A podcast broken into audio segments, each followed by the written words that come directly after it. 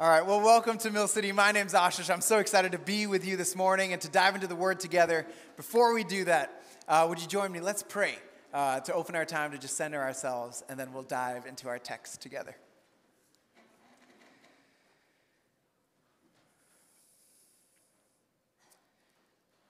Father, Son, and Spirit, we thank you for the grace to be in this room today. Lord, as we sang, as the Spirit is moving over the water, Spirit, would you move over us? Holy Spirit, would you open up our ears to hear your voice? And as always, would you give us the courage to respond? Jesus, we thank you that your presence is here in this room. And we love you. Thank you that we get to do this together. In your name I pray. Amen. Amen. All right. So, as a middle school student, I had a sacred place when it came to recess. Now, this was a place where friendships were formed, where memories were made, where I became more of who I felt God created me to be. That place, the dodgeball courts. now, dodgeball, you either hated it or you loved it, and I was in the latter camp. I loved dodgeball. But in middle school, dodgeball was about so much more than just winning. Dodgeball was about achieving recognition, honor, status. As a middle school student, status was everything, and dodgeball was my opportunity to prove to people that I was not just another homeschooler, but that I had athletic potential. I was one of the cool kids. So every Tuesday, it's where you could find me. In fact, I got so good that people started to take my name and mash it up and started to call me the Ashashin. I, that is not a joke. I actually was called that. Now, here's actually an action shot of me playing dodgeball during a tournament. You can see the like movement. Wow, the Ashashin in action there. Now, years after this in college, I was invited to help out with a youth event, and they invited me to play dodgeball and I felt back at home. And so I started talking myself up to the middle school students. I was like, I'm pretty good at dodgeball. I'm pretty great. You want me on your team. And so they chose me first for their team, but what I failed to take into account was this thing called aging. Because as soon as the whistle blew and I ran up to the line, I grabbed the ball, I took it back, and I threw it with all my strength at a seventh grader. I felt pain all the way up and down my arm. I had thrown out my arm. But I had a reputation to uphold. I had my status to keep, and so I kept playing and playing. And the more I played, the less accurate I got. The more tired I felt, the more hurt I got. Trying to prove I was the greatest led to the assassin, nursing a sore arm for the next few days. Now, as I've grown up, I've realized that the chase for status or recognition isn't unique to the dodgeball courts in middle school. In a world of celebrities and corporations, of advertisements and social media, we are inundated with the message that status is everything. We're driven to chase status in our jobs, with the people that we choose to spend time with, with the house that we purchase, the neighborhood we move to, the achievement we're working towards, or the products we do or don't use. In this world, it can often feel like we're in a race for greatness, a race for recognition a race to leave the perfect legacy, a race just for admiration. In this race, every decision I make can become more about what other people think of that decision rather than me feeling at peace about that decision. Because the tricky thing with this race is that we can tie the results to our worth. I want to matter. I want what I do to matter. And so I strive for status. And I know I'm not the only one. Maybe you feel this tension in this race at work or in your social sphere. Maybe you feel this tension to race for greatness as you scroll online. Now, there is nothing wrong with prestige or recognition because God created us in His image and I believe placed in us a desire to pursue excellence. And I believe God can provide platforms and open doors for us to have incredible spaces of influence Places where the world would look and say, wow, they are doing great things. They have achieved greatness. But when status or greatness in the eyes of others becomes our only pursuit, I believe we can end up with a sore arm and an exhausted soul. It can be draining to keep climbing the corporate ladder. It can be overwhelming to keep all the social events and expectations straight. It can be stressful to keep curating our online or in person appearance, and we can almost pull a muscle in our neck as we're constantly looking around and checking where everyone else is in our families, in our neighborhoods, and even in our church. Now, the desire for status or greatness is not unique to today. In fact, in our passage this morning, Jesus invites the disciples into a paradigm shift when it comes to understanding greatness. And as we read this passage together, I'd invite us to consider how we're invited into that paradigm shift as Jesus followers and how this can practically shape how we participate in the kingdom in the places where God has placed us. And so this morning, we're going to continue our conversation in the Gospel of Mark. So if you have a Bible or an app, you can turn there. We'll be in Mark chapter 9 this morning, and specifically, we'll begin with Mark chapter 30. Or chapter 9, verse 30.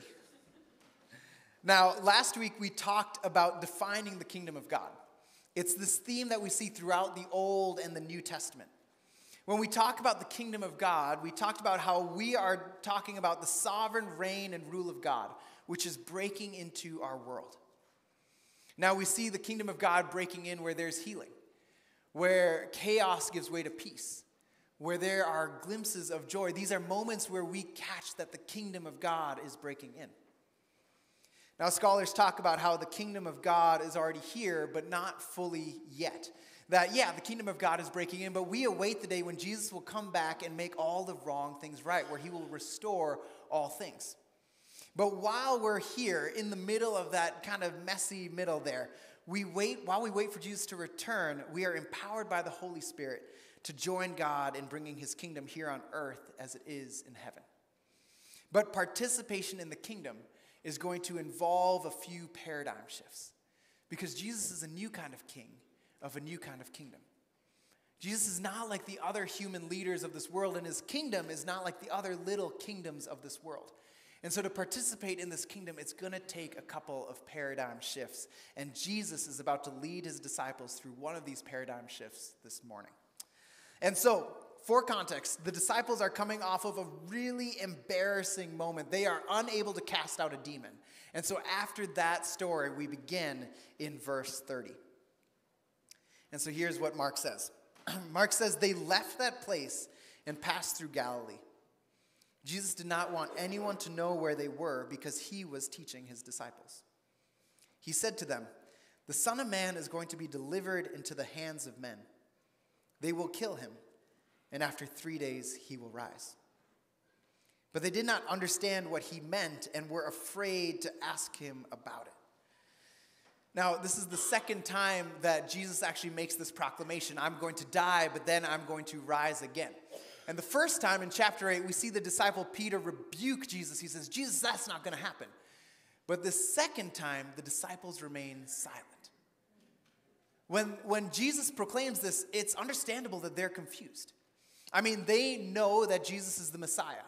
But in their minds, the Messiah is supposed to be this political and military hero. The Messiah was the epitome of greatness.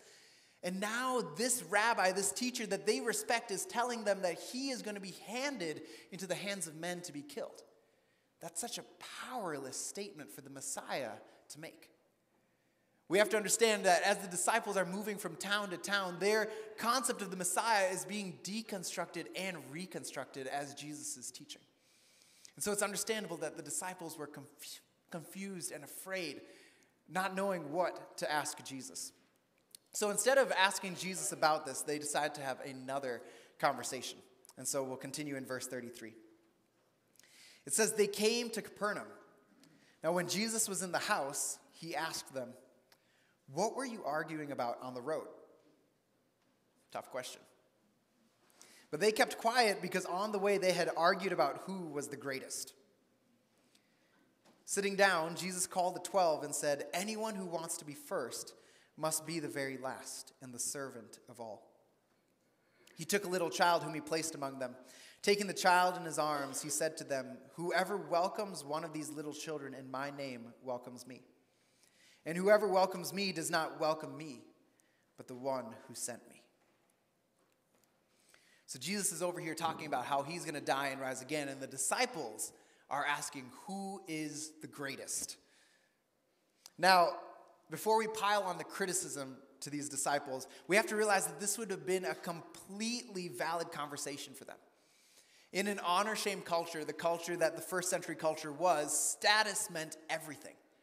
And your greatness was tied to your family, to your money, to your vocation, to your ethnicity, to the region that you grew up in or came from, to the rabbi or teacher that you followed.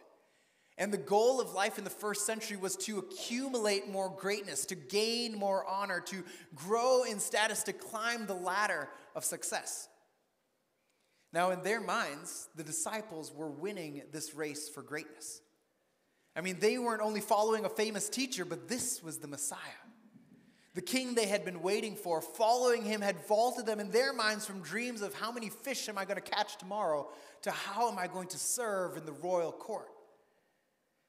It was the normal default question for them to ask who was the greatest. In fact, in chapter 8, Jesus talks about how this default way of understanding is the way that the Pharisees and Herod think about greatness. Where the Pharisees and Herod are so concerned with who's in the inner circle and who's out. How can I accumulate more greatness at the expense of those around me? But remember, Jesus is a new kind of king, of a new kind of kingdom. And so Jesus invites them out of this default way of thinking and into a paradigm shift when it comes to greatness. Jesus begins to teach them, and I love how Jesus doesn't rebuke them in the moment, but just sits down and begins to teach them. Jesus says, Anyone who wants to be first must be the very last and the servant of all. He takes their definition of greatness and he flips it on its head. It's not about jockeying for a prime position at the top, but it's actually about taking a step back and taking care of each other. It's like Jesus is saying, disciples, you're asking the wrong question. This is not about how can I be the greatest, but how can I use my position to always think about and serve those around me. And I believe this highlights such an important truth about this paradigm shift, about greatness in the kingdom of God. It's that in the kingdom of God, greatness is about choosing to serve over chasing status. Another way to say this is greatness is about service, not status. Now, there's nothing wrong with achieving great things because I know many of us in this room are doing amazing things, and I believe God cheers us on as we use those gifts He's given us to accomplish these things. But if our sole priority is on climbing the ladder of success, we've missed the point. Jesus invited the disciples and us to think about how we can prioritize serving others, whether we get the promotion or not, whether we're on the other side of a fulfilled dream or whether we are standing in the middle waiting for next steps. How can we use every space we're in to serve those around us? To see them flourish and thrive, to see them empowered and pointed to the incredible love of Jesus Jesus takes greatness and flips it on its head. Greatness is about choosing to serve over chasing status. But then Jesus goes one step further to kind of jolt the disciples out of this default way of thinking. It says in verse 36 that he took a child in his arms. Now, most likely, this was a child of the host of the house, probably running around, and Jesus said, Hey, come on over and, come into this teaching here. And so Jesus takes this child puts this child on his lap and says, Whoever welcomes one of these little children in my name welcomes me. Now, the first century culture viewed children differently than how we might view children nowadays. Outside of a normal familial affection of, oh, this is my kid, I, I love this kid, when it came to society at large, kids were viewed as insignificant or tolerated at best. I mean, if you thought about this when it comes to an honor shame culture, kids really had no power. They had very few rights. They really weren't contributing to society. Kids were really low on the social ladder. But I love how Jesus is sitting down when he welcomes this child. When I started working at Mill City, I started working in the family life ministry here at Mill City. And one of my mentors told me that when I speak to a child, I actually need to get down on their level. When I kneel and look at a child, I'm able to look at them eye to eye. They're valued because I have lowered my position and I'm talking to them eye to eye.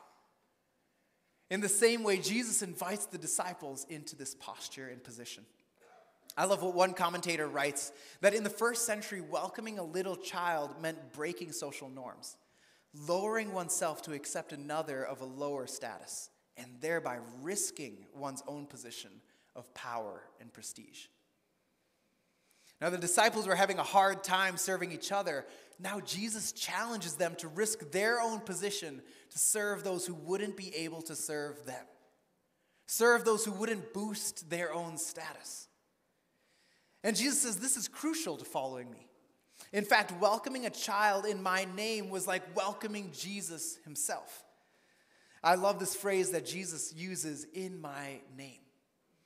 It's used throughout the Gospel of Mark to talk about the authority of Jesus.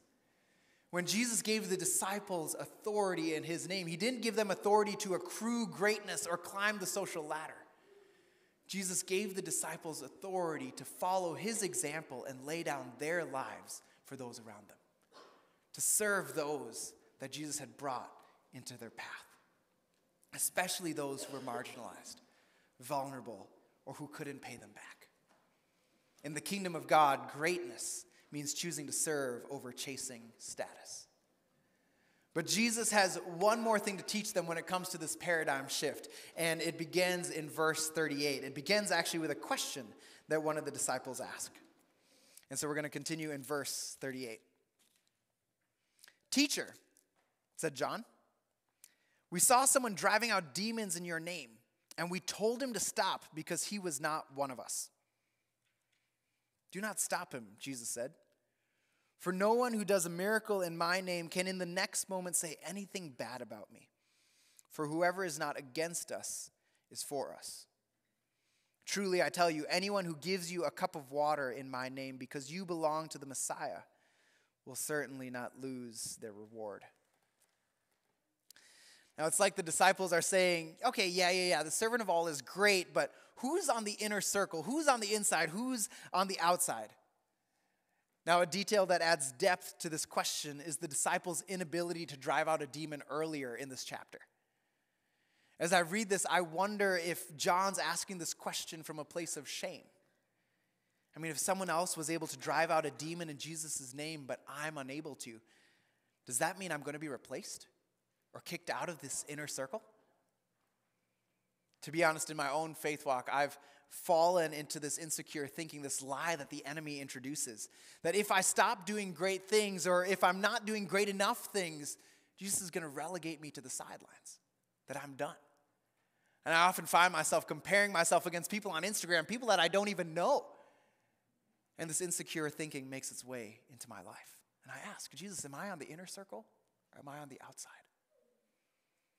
Or maybe John is asking this question from a place of comparison. Jesus, what is the in way? What is the correct way to do things? I mean, clearly this other person is doing things differently, so they must have it wrong. And I think we can fall into this mindset as well of comparison and competition, especially as Jesus followers.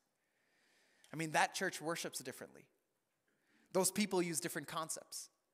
They're too big, they're too small, they use too many lights, they use too little fog, they're singing the wrong music right? We hear these things. Jesus, what is the in way? What is the correct way to do things? What we're in the inner circle, right? But Jesus answers this competitive mindset with an illustration of compassion. First, he tells the disciples to not stop them. If they're doing things in his name, that means they're doing things in Jesus' authority. So let them keep doing what they're doing. But then Jesus brings up a simple act of compassion. He talks about giving a cup of water. I like to picture Jesus looking at the child in the room. Bringing a cup of water was something even the most innocent or vulnerable could do. You don't have to be great to serve someone water. Jesus said, Even if they give you a cup of water in my name, they will certainly not lose their reward. Even the small act of compassion was a sign that this person was a part of the kingdom that this person was empowered by Jesus to participate in the kingdom. It wasn't just for the inner circle. Now, the default in that culture and in our culture is to put people into groups and then determine who's in or out, who's got it right or who's got it wrong. But Jesus' response here signals another shift when it comes to looking at greatness. And it's that in the kingdom of God, greatness is about compassion, not competition. It's about compassion. Now, I'm a competitor. And this really comes out when I play board games, especially when I play Settlers of Catan. I don't know if anyone's played that. Now, if you haven't played Catan, just make sure you plan 20 minutes of a cool down period so tensions can settle after you get done uh, fighting with each other. Now, the goal of the game is to accumulate and trade for as many resources as possible to earn victory points. And whoever earns 10 victory points the fastest, they're the ones that win the game. Now, I will do whatever it takes to win. And my family actually warns people when they play with me for the first time. They say, Aashish is so manipulative when he plays board games. And I take offense at that. And I tell them it's not manipulation, it's just good strategy. But I'm sorry that my strategy causes you to lose. That's, that's what I tell them. Now, when we talk about compassion versus competition, I'm not saying don't compete in board games. But when we view others through a lens of competition, we see a scarcity of resources. My sheep, my wheat. When I view someone through competition, thank you, some people just got it there. When I view someone through a lens of competition, I see an opponent. I see a rival. I see someone I need to beat. Viewing things through a lens of competition makes the emphasis winning because the emphasis is on me.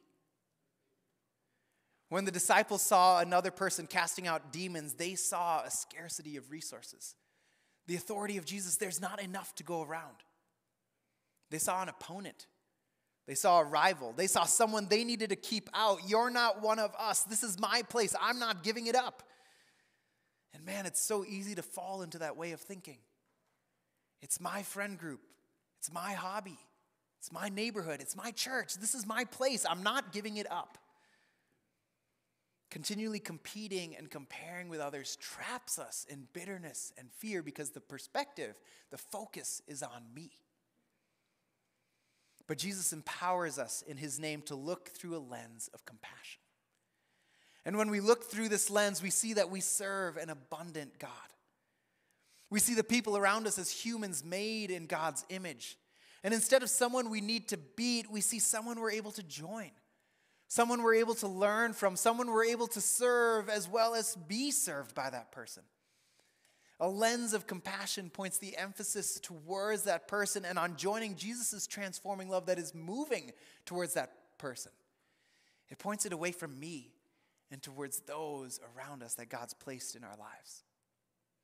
Notice that when John asks this question, he doesn't even consider the person that was just set free from being possessed. He's so concerned with who is in or who is out that he missed where the kingdom of God was breaking through. That there is a man who's walking around that city now free and walking in the freedom and joy that God's presence brings. John just misses that. Jesus invites his disciples and us into this paradigm shift on greatness. That in a world where the default definition for greatness is about status and competition, in the kingdom of God, greatness is defined by service and compassion. Greatness is not about status and competition, it's about service and compassion. Can you imagine if Jesus' followers actually prioritized service and compassion? Can you imagine if service and compassion were the first words people thought of when they thought of the church? I believe that would change our lives, and I know that that would change our city. But there's one phrase that's really important in this whole conversation, and it's come up a couple of times. When it comes to service and compassion, the disciples are only able to do this in the name of Jesus. Did you notice how that phrase was littered throughout this passage? Welcome children in the name of Jesus. Give a cup of water in the name of Jesus. Even drive out demons in the name of Jesus. When we look at ways to serve and live with compassion, we need to daily receive Jesus' love and compassion for us first. Because if we don't start with Jesus' love, then service can quickly become about raising our own status, about feeling good about myself, about earning my place in God's kingdom. It can quickly become more about doing more for God's approval instead of remembering that it's by grace that we've been saved, not by works, so that we don't. When we first receive Jesus' love, I believe we're able to remember that our worth isn't based on what we achieve, but it's based on the deep love of Jesus. Our worth isn't based on how much we serve, but it's based on a God who served us. Because of Jesus' death and resurrection, we are welcomed into the family of God as children. The disciple John, the same one who was asking the question, would later write in one of his letters to the church See what great love the Father has lavished on us, that we should be called children of God. And then he ends with this exclamation, and that is what we are. Not children who are tolerated, but children who are heirs along with Jesus of the kingdom that is here and that is to come. We remember this when we start by receiving Jesus' love and compassion for us. Second, when we receive Jesus' love, we are empowered by the Spirit to serve and show compassion even towards those we might deeply disagree with or resent. I don't know about you, but so often my compassion and my desire to serve runs out when I'm doing it on my own strength. But when we're powered by Jesus, we're able to lean into Jesus' strength to love those that we care about, but even to love those that we deeply disagree with. And finally, when we receive Jesus' love for us, we remember that what we do in this world, the way we love, the way we live, the way we show up, it matters forever. Jesus invites us to join his kingdom work now, and we're able to catch glimpses of the kingdom breaking through. And we know that this will last forever when Jesus returns. Greatness in the kingdom of God is about service and compassion. Amen. And this is the greatness that we're invited into. Amen. So, what does that mean for us today? Well, as I mentioned before, there's nothing wrong with recognition, success, or achieving greatness. I know some of your stories, you are doing amazing things. This could be in the financial sector, this could be with technology, with medicine, or you're writing beautiful music. I know that some of you are stewarding incredible influence in classrooms and waiting rooms and boardrooms. You're leading in your home. You are leading with your friends. You're leading with your kids. You are organizing whole businesses that are meant to feed kids that need food and build houses. You are stewarding your platform online to just advocate for those who often go unnoticed or unheard of. And I believe that God looks at all these things and delights in us. She's like, wow, my children are using the gifts I've given them and they are living with excellence. They are walking with their all in these areas. But whether the things we do are displayed for all to see, or whether it's just between God and us, we are empowered by the Spirit to always ask Jesus, where is your kingdom breaking in? And how can I serve those around me? How can I walk with compassion? We're empowered to not get caught in the default of chasing status, chasing approval, and anchoring our worth to that. But we're empowered to anchor our worth to Jesus' love and his heart that is always looking out for our good and the good of our neighbor. Now, last week, Pastor Steph ended with the application of seek, ask, and join. And as we end our time, I believe that's our application this morning as well.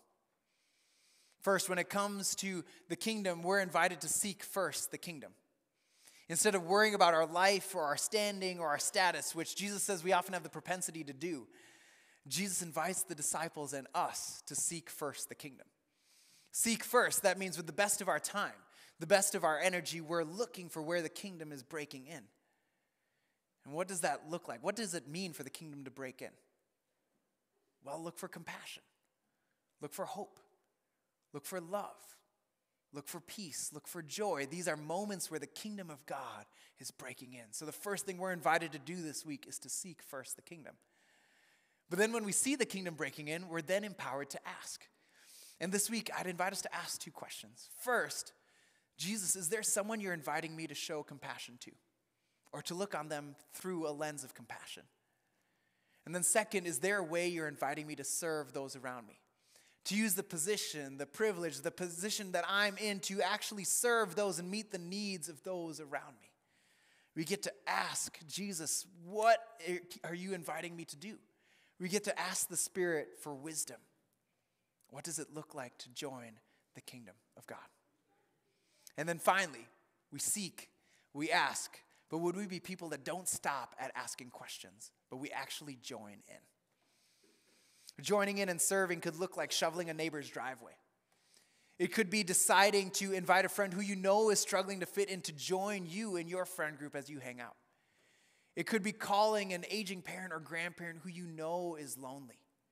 It could be advocating for a coworker or someone who works on your team who you know has gone unnoticed and saying, "Hey, I'm going to serve you by advocating for you."